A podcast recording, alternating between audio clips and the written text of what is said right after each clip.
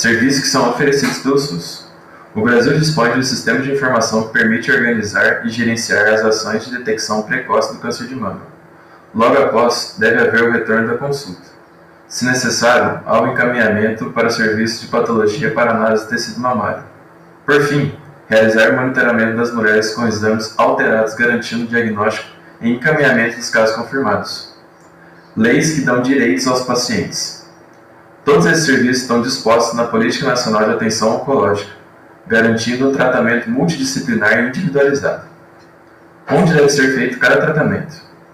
O tratamento de câncer de mama, conforme prevê a Política Nacional de Atenção Oncológica, deve ser feito em unidades de assistência de alta complexidade em oncologia, um NACOM, e centros de assistência de alta complexidade em oncologia, o CACOM, que fazem parte de hospitais capacitados para determinar a extensão da doença, tratar, cuidar e assegurar a qualidade de assistência ao paciente. As opções de tratamento: o sistêmico. Tratamento sistêmico será determinado de acordo com as características da lesão e o risco de recorrência, o qual é determinado pela idade da paciente, comprometimento dos linfonodos, tamanho do tumor e seu grau de diferenciação. Na doença localmente avançada, o tratamento deve ser inicialmente sistêmico e o tratamento cirúrgico estará indicado após a resposta adequada com redução do tumor. O tratamento conservador. O tratamento consiste na retirada de parte da mama onde se localiza o tumor que tenha tecidos sadios, associada à radioterapia complementar pós ou pré-operatória. Obrigatória.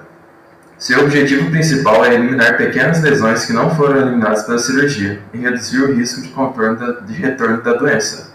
Neste tipo de tratamento, a contraindicação é a modalidade conservadora nos casos de câncer de mama masculino e nos tumores extensos ou em vários locais de acometimento. Esteticamente, deve ser evitada quando a relação entre o tamanho do tumor e o tamanho da mama não permite uma retirada adequada sem causar grande deformidade. As possíveis complicações. Complicações do tratamento, o edema linfático do membro super, superior, o linfedema, pode ocorrer após esvaziamento axilar e configura-se como condição crônica e incapacitante, o que resulta em alterações físicas, psicológicas e sociais.